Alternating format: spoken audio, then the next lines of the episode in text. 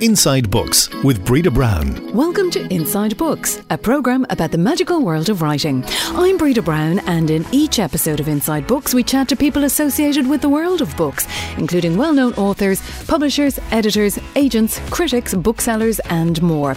You'll find Inside Books on SoundCloud or iTunes, and our Twitter handle is at Inside Books IRE, where you'll also find lots of other interesting books news. My guest today is journalist and author Emily Hourican. For over 20 years, Emily has written features for the Sunday Independent, Image Magazine, Condé Nast Traveller, and Woman and Home. She was also the editor of Himself magazine and the Dubliner magazine. Her first book was called How to Really Be a Mother, and this was quickly followed by three novels The Privileged, White Villa, and The Blamed. Her latest book is called The Outsider and is out now. Emily, You've a long track record of writing, and looking back now, when do you think the notion of writing for a living actually started? Well, in a way, life was made, the choices were made really easy for me because the only thing I could do in school was write. Really? Which is not to say that I was a great genius at it in school because I wasn't, but anything to do with numbers was a world denied to me. I'm awful. I like to think I have some kind of numerical dyslexia. right, I'm enough. sure I have nothing of the sort. I'm just really crap at maths. I'm terrible at numbers. So I was terrible at maths, terrible at physics, terrible at chemistry, dodgy at biology. It's a process of elimination. So in the end, you words. realise that writing is the strength that I can build on. Um, and did I you enjoy always it? loved it. Always loved it. Right. And I always had my dad was a journalist before he was a bureaucrat. And it just always looked to me like a career that I liked the look of. His journalism pals would come out to Brussels where we grew up and they would descend on the house and they would all hang out for, you know, long nights and they were clearly having brilliant fun. It always looked like an exciting kind of a job. So it was kind of an obvious one, really. I never really thought about doing anything else. So you said that's for me, and Yeah. then that's what you studied in college. So I studied English and history. Um, I think I can't. I don't know how many journalism courses there were around at the time, but certainly UCD weren't doing one, and neither were Trinity, and they were the two colleges in this country that I applied to. Um, and I would always think, I think English and history is a great degree, history in particular. No matter what you want to be, I think learning to be train to train as a historian to analyze in that kind of way is very useful. And what was your first paying job then? Oh my God, in writing. Um, that's a very good question. My first job out of college was researcher for a TV, an Irish language TV program. So that was research rather than writing. And did you Um, speak Irish? No, I researched in English. no, Somebody else terrible, translated. awful Irish. I mean, the, the scrapings, the smatterings of it. But I mean, I could. It was it was a program set, a travel program set around Eastern Europe. So my job was to find Irish people with good Irish in these various Eastern European capitals and do the background on them, find out their stories, what was interesting about them. Would they make a good person to be a kind of a host guide around Bratislava, for example?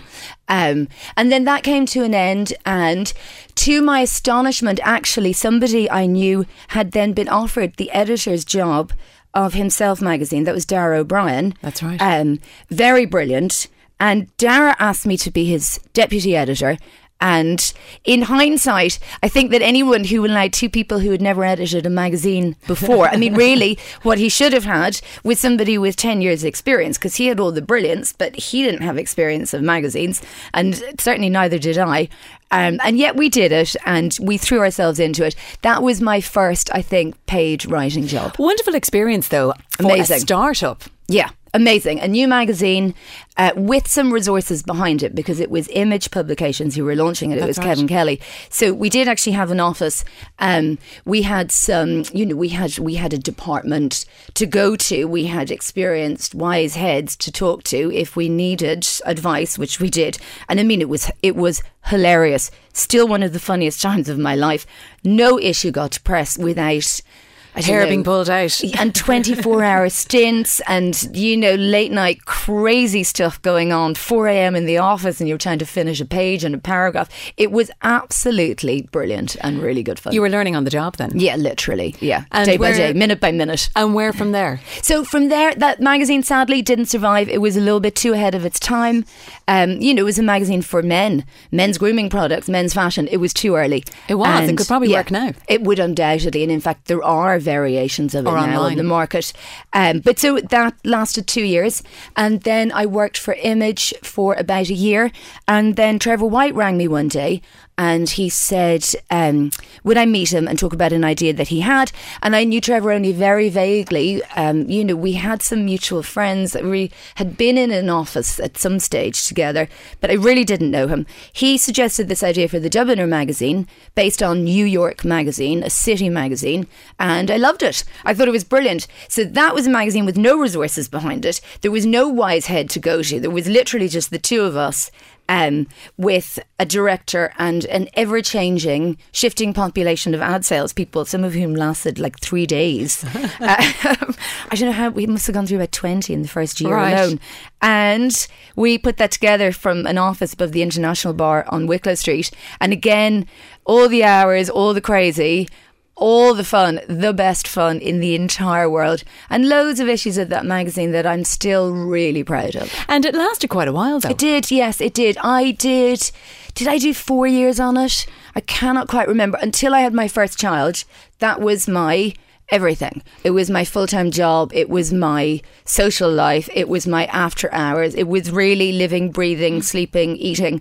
And then I had a baby, and everything changed. So did you does. freelance then at that point, Mm. or, or how did that work? I did. Um, I went back to the Dubliner for, I suppose, six months or something after Malachi was born, when he was about five months, which is early. It's too, it was too early for me. I didn't enjoy.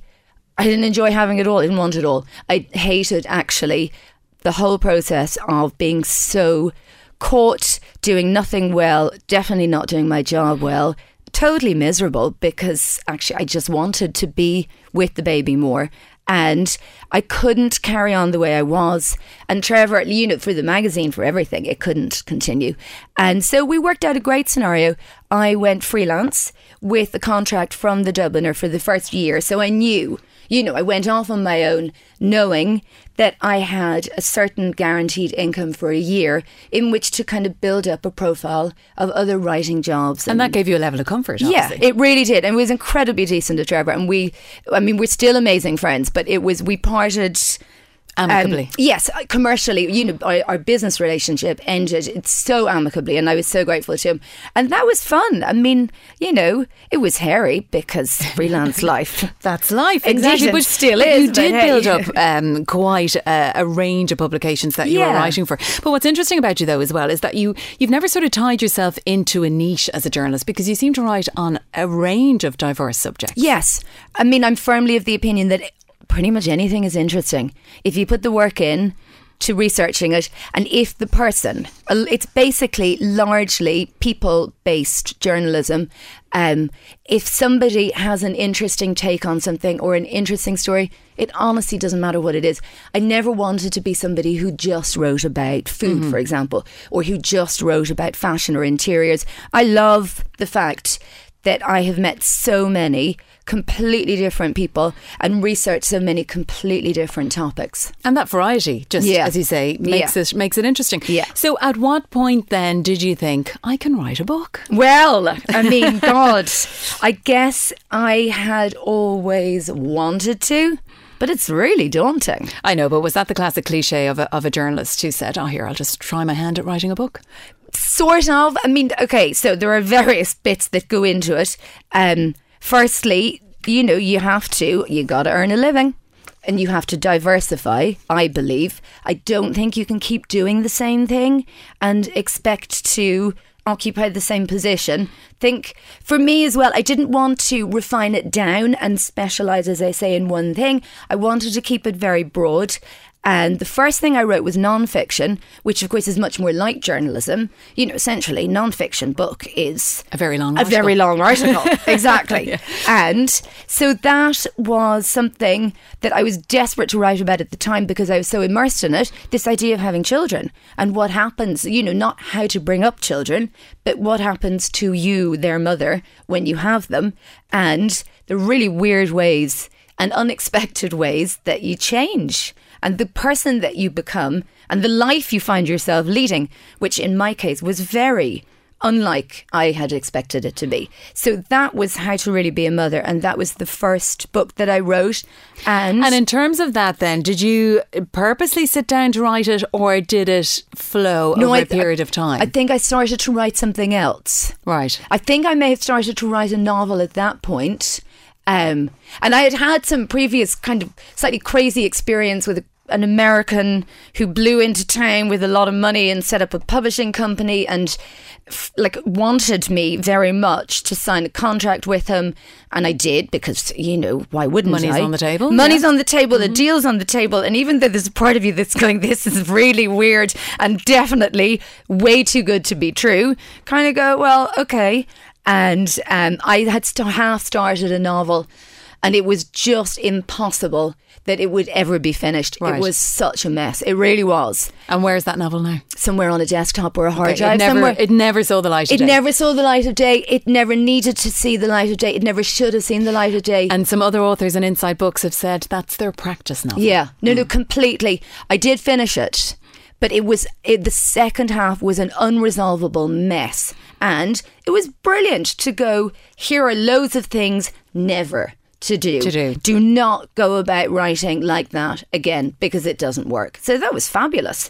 And how did you get a publisher then in the end for the uh, the first book? So for the first book, I had so I had the idea, and as I say, I think I may have sat down to write something else. But the the thing that was on my mind was this thing about having children, and in the end, that was what came out, and I got very into it. And I had an agent at that stage, Jonathan Williams, who, and in fact, he was hilarious. I rang him.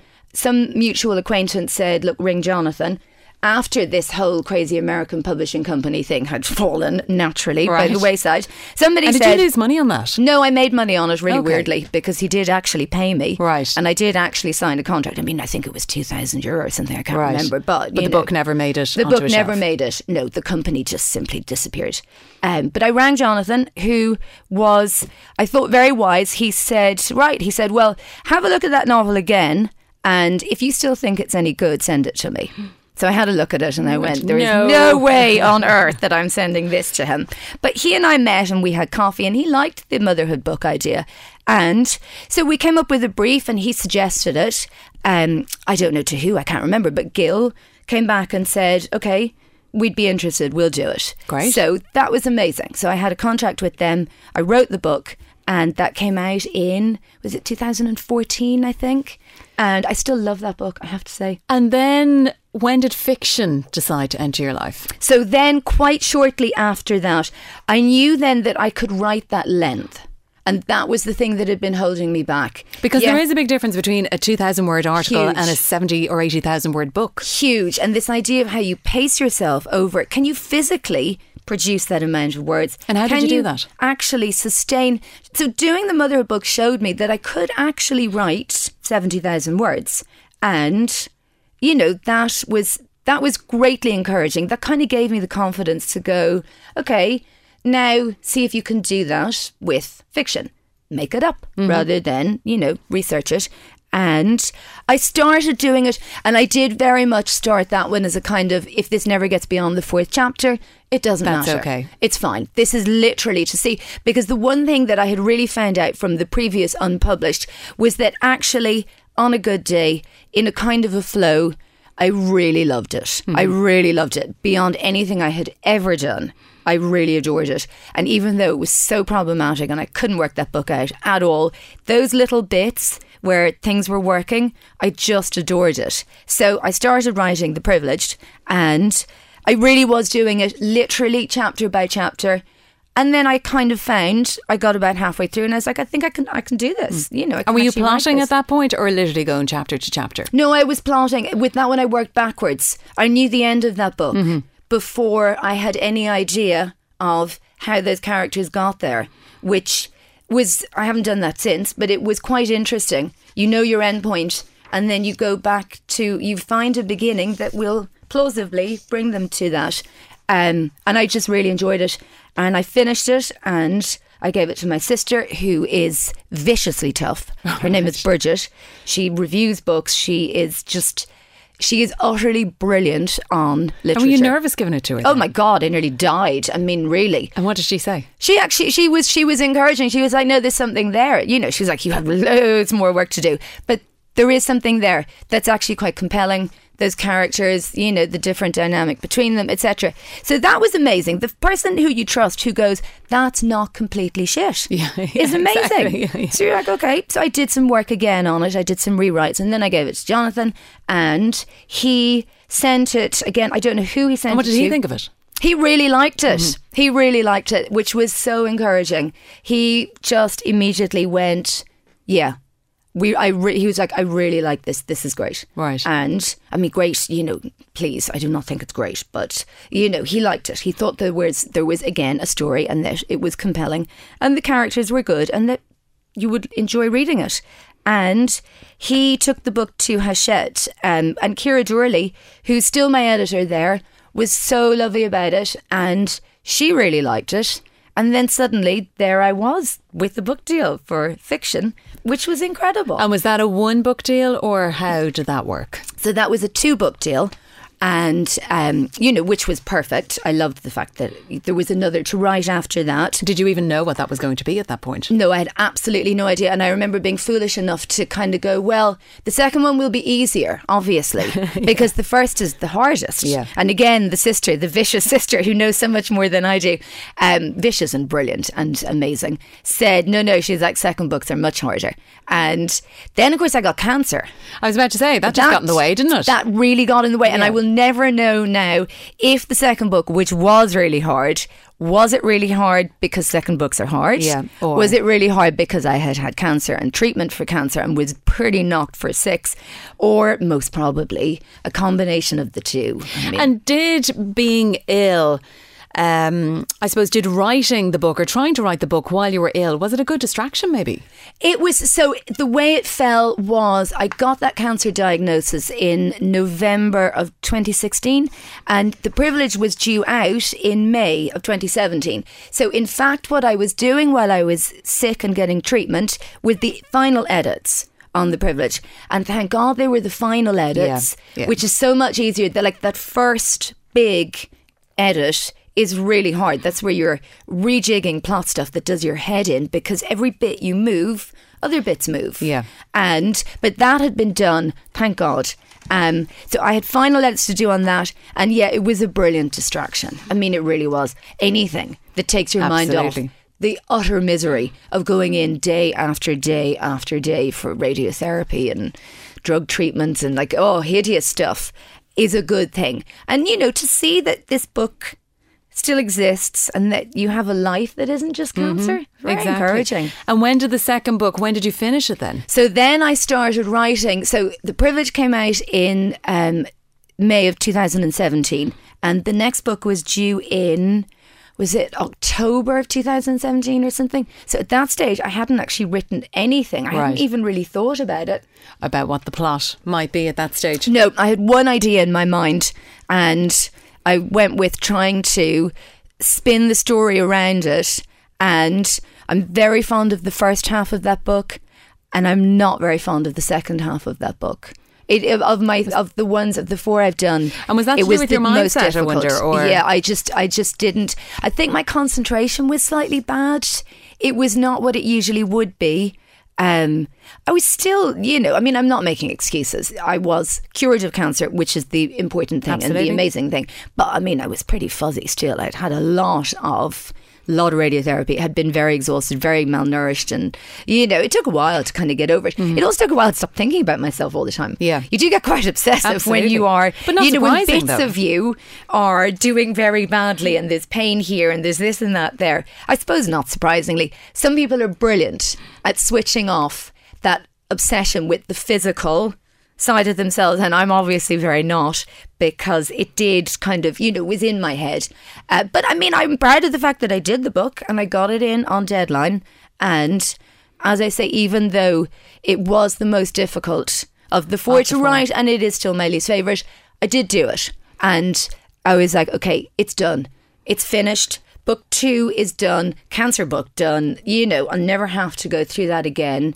It's now all about the third. Let's and then luckily, on. Hachette offered me another because that was the end of my two book deal with them. So thank God they offered me another two book deal. And you're on book four now. So this is the latest one, which is The Outsiders. So Yes. again, four, you know, fiction novels as such. And the second one was tough. How were three and four then? So three and four were three was a dream to write. I knew exactly what I wanted to do, um, and I did it. And I had that story in my mind, and I sat down to write it, and I wrote it, and I really enjoyed writing it. I found that very, you know, certainly in comparison with two, the experience was really pleasant. I mean, the book is not pleasant. There are some tough things in it, mm-hmm. but you know, the experience of writing it was great. And then four was different again. I don't know. Is every book a different book to write? Mm-hmm. Maybe. Four, I had no story really in mind. I had a dynamic that I wanted to explore. So it's these two girls. It's a friendship that begins when they're 11 through chance, really. They are not drawn together by any mutual interests or even And from quite different backgrounds. yeah, there's no shared anything really between them. There's a particular event, like a kind of an extraordinary event that brings them together. And they end up in this friendship, which is a very close friendship and quite an obsessive one for one of them, Sarah, who's the lonely, only child, very shy of the two. And then Jamie, the girl that she develops this friendship with, is super confident, outgoing, really sporty, youngest of four. So she's got three older brothers. She is just one of those kind of golden people that we all love. Mm-hmm. Just a really appealing, magnetic personality because she's not kind of caught up with her own introspection and insecurity. Very outgoing and, um, you know, sunny person. And this girl, Sarah, develops a real obsession with her and the families end up sucked into this friendship because of the girls and they all get much too close and the results of that are not good for any of them. Um, so I had the dynamic in my mind and I had the idea that I wanted it to be about families but I didn't really have much of an idea beyond that. And I sat down to write it and I halfway through I was kind of like I don't know this is different to anything I've written before. It just was I don't know, in a funny way, there's less kind of psychodrama in it. Right. It is, it's a more character driven book than it is plot driven in the way my previous ones were. And Is that maybe because you're developing as a writer and you want to try I would things? love that to be true. I mean, I would. I hope it's true. I don't know. I guess you can only ever see that as you go along, and you can see. With hindsight, was that part of a development? I desperately hope so. I'd love to experiment and try different things and try and do something even slightly different with each new book. Um, but I did. I mean, I had a wobble over that when I was like, "Oh God, I love this and I love these characters." But maybe this is really boring. And did you have somebody again, your My sister, yeah. uh, who maybe was able to act as a soundboard in that yeah, regard? and she again was completely brilliant. I had spared her book three, um, on the basis that I had kind of gone, you know, man up, Emily, person up, stop needing to check everything you do with Bridget, and um, and then she read book three when it was published, and she went, yeah, that's really good, but she said you should definitely send me that book because I would have, and I was like, damn, those are the great suggestions. So this time I was like, okay, you asked for it, here's the book, and she was amazing about it. She was like, okay, three quarters of that book is really good, which from her was great. is amazing. And she's like, the end. And I knew, I knew exactly what she meant. And this was early in the draft. So there was time to change it and fix it. And just her point about the end, it had gone off on a total tangent. She was like, that's not how this book goes. You know, you need to go back and, you know. and somebody, sometimes you need somebody else Oh, to God, sort you of give you that little little I think bit of you focus. do. Yeah. I really do. Obviously, it needs to be the right person. I mean, you that's it. cannot go showing something that you've worked that hard on and that you care so much about. You can't show that to just anybody. It has to be the right person who you trust, who you know will understand the book, who you believe has your best interests at heart, you know. And that person can be quite rare. I doubt any of us has more than a couple of them. Mm-hmm. But for me, it's her. And she was completely brilliant. And she did reassure me because my, my fear had been I love these characters. So I really care what happens to them. But maybe for somebody else, who has not created these characters, the whole thing is just going to be boring. And she was brilliant at reassuring me and going, "No, no, this is really, you know, that's a that's a really grabbing, compelling story." And how long is it taking you now to write a book? So the writing's faster than the thinking. Right. Writing is fast on a good day when I'm not stuck with other deadlines and you know kind of doing loads of other things. I mean i can happily and easily write two three thousand words a day. Like it's you know that part of it is quick and it's not that hard. Thinking about it is much harder. So you, I go in a burst. So I have, you know, the next section of what I want to do is in my mind, and, And does it stay in your mind, or do you, you po- use post-it notes, or do you do you plot out on paper? I tend to keep it in my mind mostly, but I do. I mean, you have to keep a record of what you've called people, and you know, I mean, those basic look. things exactly. Because otherwise, you're halfway through and you're going, "Damn, what was that brother again?" So I do have an outline of who people are, and then I will, you know, if I'm out for a walk. I mean, everyone's best ideas do not come when they're sitting going, "Send me an idea." God or whoever. It's when you're doing something else. You're doing the laundry, or you're walking, or you're I don't know whatever Inspiration you're doing. hits. And suddenly you go, that's what needs to happen. And sometimes I will, if I'm out walking, I'll send myself a text. I have two phones, which is really pathetic, but I have a home phone and a work phone technically, and they cross over too much. But so I might text myself just a line, you know, because you don't always remember everything. I mean, Whatever works you for will. you, though, that's Yeah. important. Yeah. And then, interestingly, as well, you've also ghost written a couple That of is books. true. I have. Yeah, and I how have. how did that opportunity come up? even? So actually, I mean, strictly speaking, the first book I wrote wasn't mine. The first book I wrote was ghostwritten, and that was Debbie Deegan from To Russia with Love, who I did not know at all at the time, but a mutual friend who is my editor in the Sunday Independent. Um, I don't know if I can put that in anyway. A mutual friend put us in touch because Debbie wanted to do a book about her experience setting up to Russia with love, inspired by the little girl she adopted from Russia when the girl was eight, seven, I think it was. She came over here on one of these summer programs, Yeah. you know, for fresh air and good food and, you know, this kind of thing, and stayed with Debbie for the summer. And Debbie and her family said that within about two weeks, they were just went, weird. This child is not going back. You know, this poor, thin, quite sad child is staying with us. We are going to keep her. And through that, then she ended up traveling to the orphanage where the girl had been brought up for the first few years of her life and going, I will never forget what I've seen here. And she's not the kind of person who can walk away. So she didn't. She set up To Russia with Love and she has done amazing work since then. But she wanted to write a book about that whole process as a fundraising tool, really. You know, use the book to tell the story to some of the bigger corporates and also some of the Russian corporates who she was hoping would get interested in the work she was doing. So I did that with her, and that is fascinating. I mean, that is really, it's very interesting. It's not your book, it's not your story. You are the kind of medium through which the story needs to be told, and yet you need to bring, obviously, all the kind of skill and the creative experience that you have to it in order to do the story justice, figure out what bits to tell. You know, I mean, there's there's a lot in any story. You can't tell everything. So what's your narrative path, etc. So that was fascinating. So I did that, and then I did a couple more. I did one for Jonathan um, Irwin, who set up the Jack and Jill Foundation. Then I did one in the UK for. Um, a UK kind of celebrity who wanted to write about her fertility journey. Um, you know, it's very, it's really, it's an interesting thing. I, I enjoy doing it. It's quite different. And how do you? Yeah. I suppose one of the things I was interested in, and obviously you you feel a lot for the the likes of Debbie Deegan and, and Jonathan Irwin. What if you end up writing about somebody that you don't actually like? Ah, eh, that would be very interesting. That has never happened to me. I don't know, could you? I don't know. I'm That's just- actually yeah, not I'm sure you wondering. could. I mean, it's quite intense. You spend a lot of time with them. You really do. Because you have seen scenarios in the past where you know a, a, star buddies up with a ghostwriter and then they they fall apart after a while. It doesn't work. You know. And I can see how that could happen because I don't know. I mean, as a ghostwriter, frankly, your job is to tell the story they want you to tell. But then at the same time, if you're a journalist, you want to tell the best story that's there. And those two things could be mutually exclusive. Exactly. You could really see, you can also see people being because as I say it is intense. You spend a lot of one-on-one time together talking very profoundly about you know the circumstances and etc of their lives.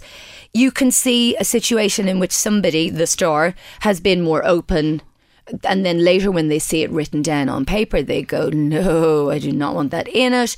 And then the writers are going but those are the best bits. So i mean i can see how it could happen but so far luckily i have only had good and and very interesting ghostwriting So, experiences what's in the pipeline now then?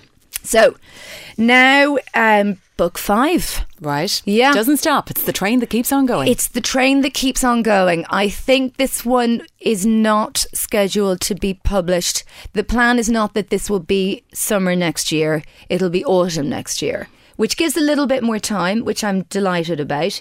Um, Do you have a plot? I have a plan and a plot and a change of direction, and I'm not. I'm not going to. There's no point. I mean, anything can change and happen. If I start saying things now, I'll find myself when the writing moment comes. And I have really. I've started researching this. But I have written very little of it, so anything can happen. I'm much too scared and superstitious to say it's about da da da da da.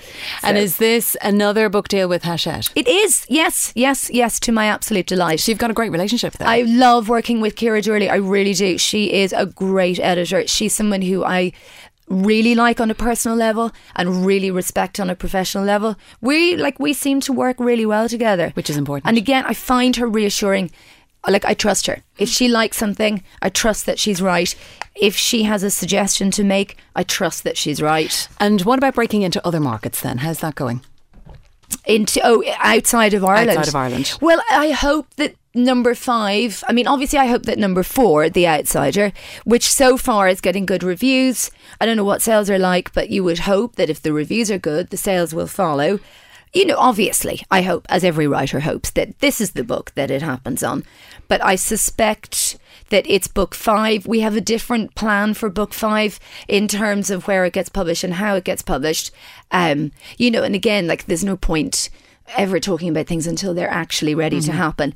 But I would hope and expect that five is really the breakout book because I really want there to be one. Obviously, who doesn't? But, you know, I would dearly love this to be my career forever and, you know, to do it as well as I can and to have it, you know, to have my books available. Well, I've no doubt. Emily Hourican, that it will happen. And thank you for joining us here on Thank you. Inside Books. You'll find Emily's book, The Outsider, in your local bookshop now. The next episode of Inside Books will be out soon. Just keep an eye on our Twitter feed for details. The handle is at Inside Books IRE. If you want to hear other episodes, just search for us on SoundCloud or iTunes. And don't forget to leave us a rating or review. I'm Brita Brown. Until next time, keep reading. Inside Books is a unique media production